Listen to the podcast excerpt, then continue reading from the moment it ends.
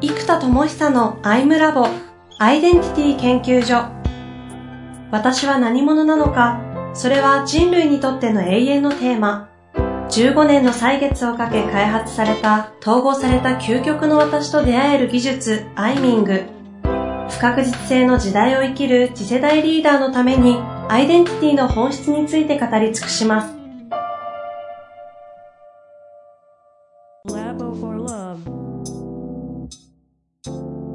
こんにちは、遠藤和樹です。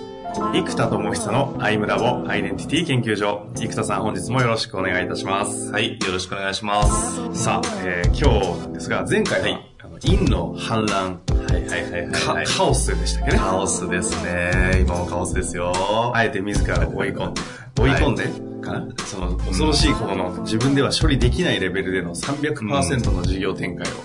繰り広げて、反乱をさせて、うん、ある種の陰陽の統合では突破できないところを抜けていくという話をして、まあ、むちゃくちゃなことをされてるな、という感じだったんですけど、うん、その後、いかがなんですか？その後ですね、あの、まあ、まず、自分のアイデンティティの進化が一個起きました。またですね。あの、ほら、ドラゴンボールとかもそうですけど、カオスで、やばい死ぬみたいになった瞬間に、なんかいきなり、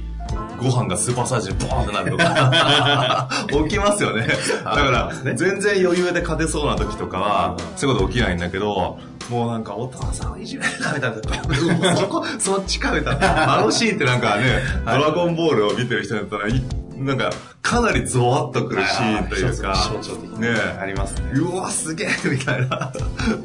なんかあの感じみたいなことが一個起きて、で、僕、第一のコアロールがジェネレーター。はい。で、まあこれはもう、ね、自分で言うのもね、一応世界にこう、通用するところぐらいまで、まあ今来てるなという実感がありますと。はい。で、だから第2位のイノベーター君が、うんうん、えー、っと、とは言っても、まあ、まだ具現化というインパクトでは全く起こしてないに等しいんですね。はい、今まで事業やってると言っても、えっ、と、タレント業なわけですよ、うん、僕が本を書く、僕が講師やる、僕がコンテンツを開発する。はい、なので、基本的にはもうほぼタレント業なので、まあ、事業とは言えないわけですね。工業ですよね。なるほど。事業という意味ではイノベーターが本来作ろうとしているもので言うと、まあ、そんなインパクトはほぼ出てないんです。うんうん。だからやっぱ第一のコアロールに対して、第二ロールが翼くんと美咲くんの美咲くんのポジションに来れるかっていうのが、実はむっちゃ重要なんですよ。で、今、ジェネレーターはもうバンと世界でもう飛び出していって、うん。うん、もうインサイトポンプいろいろ広がって、うん、だけど、まだイノベーターくんが全然まだ世界に通用するとか、まあ、国内においても、ね、僕なんかよりはるかにすごいイノベーターって山ほどいるので、うん、まだまだ全然、その、エネルギーは開ききってるんですけど、結果がまだ出てないんですね。うんうん、で、そうこうしてるうちにこの前、陰と陽が合わさっていくと、腎になるって話をしましたよね。はい、ねで、陰陽が合わさっていくと腎になってくる。うん、で、そしたらこの腎というエネルギーを使ったアントレプレナーなので、うん、えー、イノベーターが。うん、そうすると、ジントレプレナーというネーミングにしたんですよ。で、じゃあ、ジェネレーターからジントレプレーナーにエネルギーの軸をシフトさせる。つまりアイデンティティシフトを起こすということを、えー、まあ、陰の反乱が極まってきてるので、もう最近極まりすぎてやばいんですけど、その陰が極まったわけです。でそうするとね、まあ、ここは実は計画してなかった進化なんです。もともと陰極まらせた結果、あの時はチームビルディングをするっていう方向に、振るために、孤力をある種封印するために、えー、陰極まらせたんです。そうでしたね。ところが、まあもちろんチームはすごくいい感じで出来上がり始めたんですよ。出来上がり始めたんですが、まさか狙ってなかった、封印したはずの孤力が大爆発を起こしてですね、ジントレプレーナーが、えー、進化したことによる、えー、っと、今、ジントレプレーナーモードにえっ、ー、と、今考えればジントルプランって名前が付いてなかったんだけど、えー、今考えればそのモードにも入ったんだなと思ってるのが、7月31から8月1日にかけて、八ヶ岳で仲間の起業家と合宿をしたんですね。うん、あの瞬間からがシフトだなって今考えると思うんです。で、そうすると今、シフトさせて約1ヶ月。うんうん、で、前、で、この1ヶ月の間に起こしてるインパクトが、なんだろう、もはや、自分でも驚くほどのインパクトになってきてるんですね。生田さんが驚くってことか。生田さん的にワオのレベル、ね、ワオすぎる。すぎたワです。まあ、これもね、実際自分がまず、アイデンティティシフトを起こしたことによる思想のシフトが起き、エネルギーのシフトも起きていくんですね。はい、で、結果起きたことは、まあ、当然これは僕がシフトしたことによることが一個のきっかけに過ぎないんですが、うんうん、やはり多くの方がお力を貸していただけるようになってきてるんですね。なるほど。つまり、僕が発明家モードだと、発明はするけど事業は作らない感じがするから、うんうん、なんかプロジェクトを一緒にやりにくいんです。あところが、僕は自己探求リゾートを作りたいってずっと言ってたじゃないですか。で、はい、1ヶ月前にジントレプランモードのスイッチポンって入れたらもう作るって決めたんですね。うん、でその瞬間起きたことが、うん、えっ、ー、と、現時点で、えー、3カ所、日本国内で広大な土地を持ってる人たちが、まあ、別々の3人なんですけども、いて、えっ、ー、と、それを使っていいよというお話をいただいて。え、3カ所 ?3 カ所。すでにすでに。で、1個がもうまず、ここはもう確実にリリースしようと思っていて、しかもやっぱスピードが速い方がワオだと。いうことで、うん、えっと、来年の7月にオープンしようと。なるほど。自己探求リゾート。1年ないですね。一応開発コストは10億ぐらいかかるんじゃないかと。まあ、まだできるかどうかじゃないです。できるかどうかじゃなくて、まずワオかどうか。まずワオ。もうそう。で、そしたらね、これは今、奄美大島の隣にある、機械島という島があって、そこの丘の上にすごく土地を持ってる方が、アイダモンの受講生の方にいらっしゃって、うんうん、まあ、これは僕の成果というよりも、その彼の、えー、おかげなんですけれども、うん、えっと、そこで、えー、土地があるから、えー、なんかいい形で使えないかななんていうのをお母さんが言ってたという話をいただいて、まだ、こう、島の人たちが受け入れていただけるかとか、うんうん、またね、ご家族のこともあるし、いろんな配慮が必要ではあるんですけども、うん、一つそこでまず可能性レベルが、土地がしかも丘で、海が一望できるという素晴らしい場所にあるという話をいただきましたと。で、えっと、ね、それこそお世話になってる、ね、石原さん経由でも、はい、はい。えっと、広島に。あ、広島、なんか言ってましたね。土地があると。はい。しかもなんか、これまた熱いんですけど、龍神湖という湖の隣っていう話をお伺いしてるので、え龍神湖とか名前が熱いみたいな。ほら僕あの、ロゴがね。進化の月、龍河って呼んでるじゃないですか。うんうんだから、龍河を開くのはその龍神湖隣の自己探求リゾートで、ひたすらやるとかあったらちょっと面白いなと思ってて。まあ、でもね、そういう話がね、結構方々からいただけるようになってきたり、で、えー、っともう、アプリケーションとかシステムもずっと作ろう作ろうと思って作ってなかったんですけど、はいはい、今もう実は4つアプリの上流工程の設計を終わらせて、終わってるんですか？もう終わらせて発注段階。してまだ1ヶ月ちょっと。そう、発注段階に入ってますね。でも、あと2、3ヶ月以内に、えっと、4つが、まあ一応、えー、プレリリース、ベータ版のリリースとかはもう2、3ヶ月以内に全部。アプリ入れるもう出る状態になってますね。これ楽しみですね。そう。ちなみに、ちょっと具体的な方にちょっと入っちゃいますけど、うん、どんなアプリとかですか？えっ、ー、と、まず1個は、インサイトマップをウェブ上で、えっ、ー、と、全部ウェブアプリで書ける仕組み。一応ローカルの Windows とか Mac でもできるように拡張はしていきますけど、えー、とまずは Web 上で作れるっていう仕組みをリリースしますね。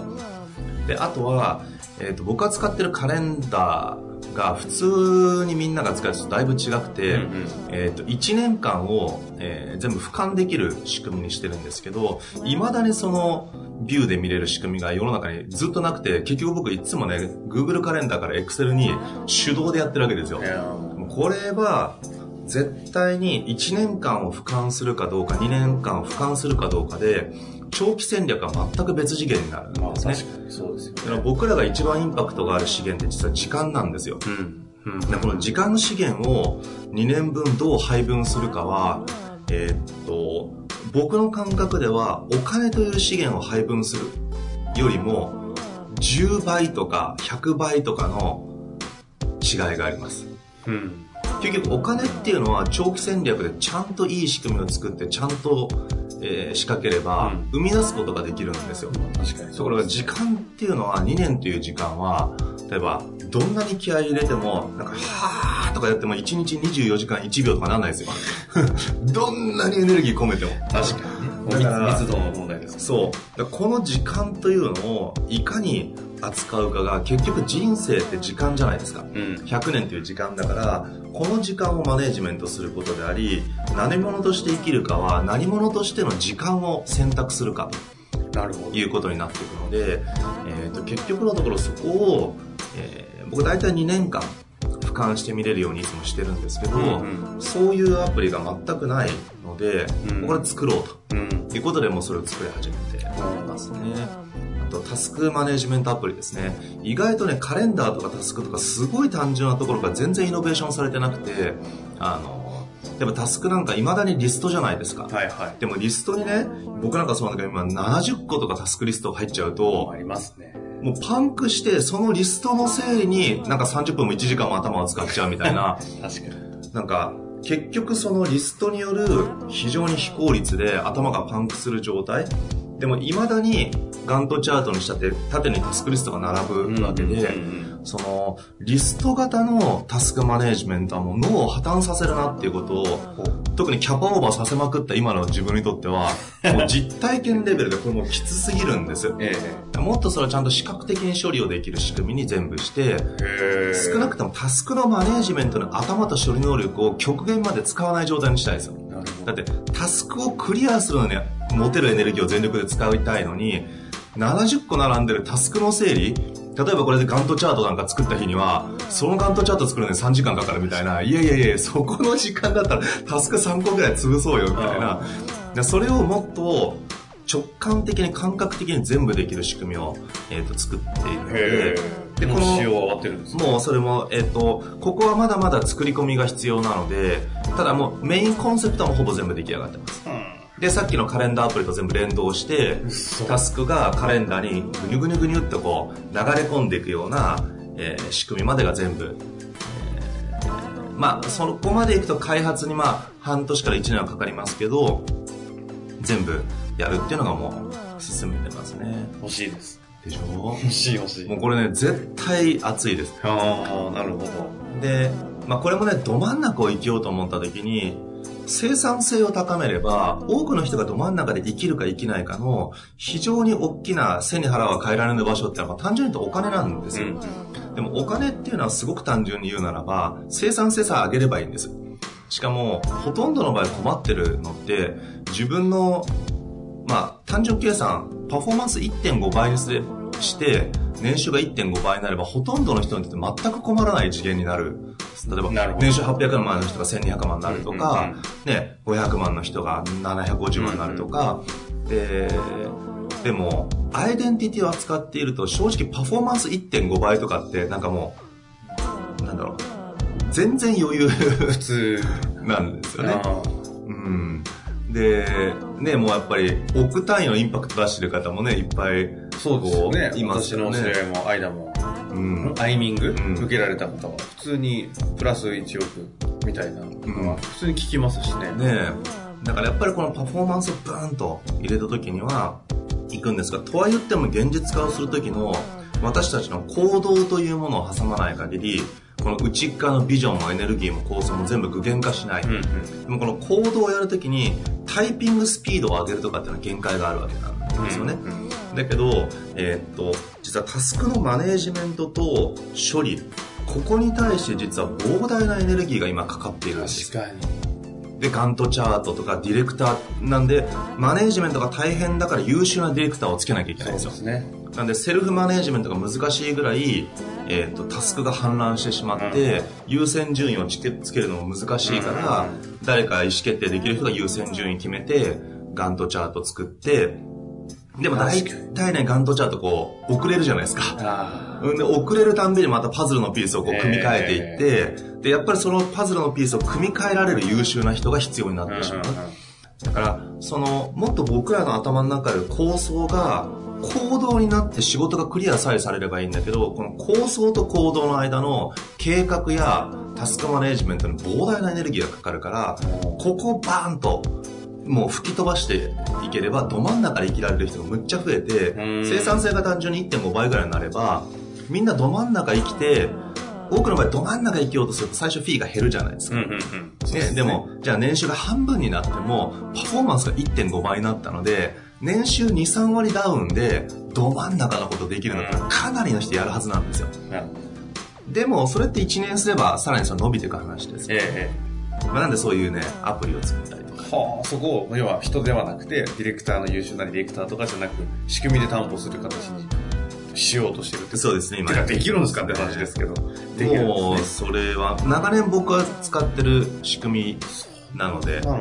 それやります。すごいですね。すいません、ちょっとあまりに興味あった。ディテール入りすぎましたけど。アプリあとね、エモーショナルカラー、うん、4色の、あれ80万ユーザーに、あの、当時、 mixi って時代でしたっけ？なので、1ヶ月半でいったので、まあこれちゃんとリリースすれば、流れが一気にぐんときますよね。いろんなセミナーがあるよね。うん、そうですね。本当ですね。だから、まあ本当にね、まあ前回も言いましたけど、この、絵に描いた餅を川残用した机上の空論でできないことはできないと。逆に言うと、絵に描いた餅を川残用して机上の空論さえできれば、そこに0.00001%の可能性が生まれるって、うんうん、可能性があるのとないのは全く別次元で、0.0001%の可能性をもし埋めたならば、それを0.001%に持ってって、0.01%ぐらい、1万分の1まで持ってきたら、これは、イノベーティブな仕組みだったらもう相当確率が高いと思ってます。なるほど、そういう発想なんです、ね、いや、だって1万分の1できるんだったら、1億2000万人いるから、1万人が具現化できる可能性があると思うんですよ。いや、本当に本当に。確かに。だから、1万分の1って実はものすごい大きな確率で、確かに。しかもそのイノベーティブなありえないことを実現しようと思ってる時に、1万分の1も確率があるんだったら、十分、まあ、賞賛があるかどうかわからないけど、十分挑戦する価値があるってことなんですよね。うん、まあ、僕はそれ先駆者になって、玉砕するかもしれないけど。そしたらほら失敗事例できるから誰かがやるじゃん。いや、そうやってほら事業って大きくなるから誰かがやるから。まあそうやってアイデンティティシフトのントレプレナー、そう。アントレプレナーがジントレプレナーになったことでの影響が自己探求リゾートの3つのオファーが来たりと。そう。アプリもすでにわずか1ヶ月も経たないうちにほぼ使用終わって。そうですねであとね読み解くってイベント前作ったって言いましたっけ？聞いてません。えー、っと結局本って読もうと思っても積んどくになっちゃうと、うんうん、だから読書会がだから結構ブームになってますよね最近ね。朝とかもね。だけど読書会ってただ読んだだけだと参加者の質なんか思考力クオリティによって、なんか、あ、だったら一人で読んだ方がいいよみたいな気持ちになっちゃう時が、やっぱりあるので、インサイトマップを使って、深く落とし込みをするんですよ。うんうん、そコンテンツ力は本が担保して、落とし込んだり気づきはインサイトマップが担保する。そうすると、このインサイトマップで本を読み解くっていうコンセプトにして、読み解くっていう企画を、えっ、ー、と、スタートしたんですね。でそうすると、インサイトマップのファシリテーターの人が増えてくると、読み解くバンバンバンバン主催していって、皆さんの仕事を作っていけるプラットフォームを今作ったんですよ。で、これは本かけるインサイトマップなんですけども、えっ、ー、と、もう一個今、えっ、ー、と、作り始めたのが、えっ、と、ね、遠藤さんご紹介いただいたきっかけにもなった、あの、 FeBe というオーディオブックを作ってる会社があるんですけども、はい。はい、あの、そのオーディオブックの、まあ、社長の、えー、まあ、現会長かな？上田君の学生の頃からの友人なので、東大ベンチャーのね。で、で、えっと、ここで思いついたのが、えっと、じゃあ、オーディオブックかけるインサイトマップ。でもこれだけでも面白いんですけど、うんうん、やっぱり僕合宿が好きなのと、うん、基本的に僕もそうだけど多くのビジネスマンにとって本を読む時間がないで運動する時間がない、はいは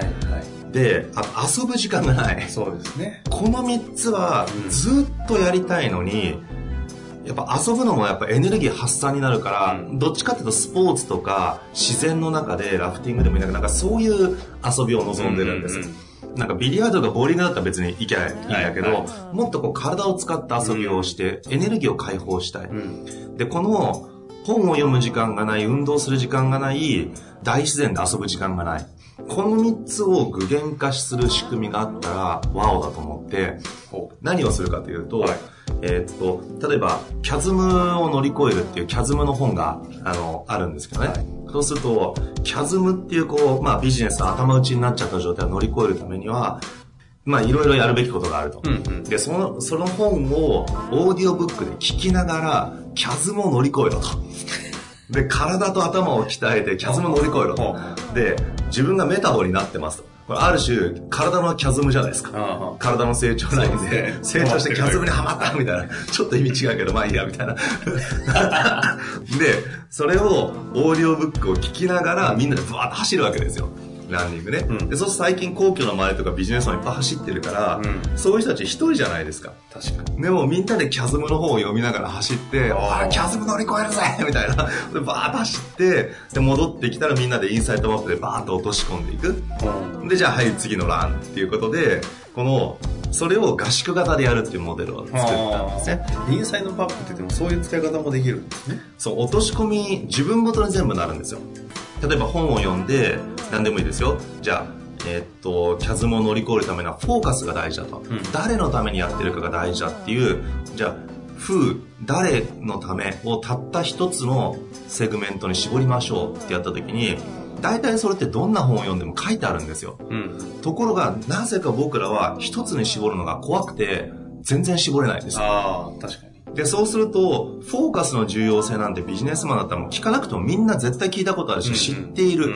のに、なぜかできないのは、フォーカスしたいけどしたくないっていう葛藤が存在するわけなんです。それをインサイトマップで全部紐解きながら、じゃあ本質的フォーカスってどうやったらできるんだ？しかも自分にとって、うんうん、っていうのを全部落とし込むっていう仕組みです。はあ、そんな読書方法。そう。まだやってないんですか？これも、えっと、次の3連休にやるんで。んですかもうね、これもスピード、スピード、スピードな。放送される頃にはもう、動いてるんでしょうね。毎月開催するつもりなんで、もうぜひ皆さん来てください、それはアイダモンとかにあの参加してない方でも来れます、来れます。インサイトマップの初歩の使い方しかやらないから、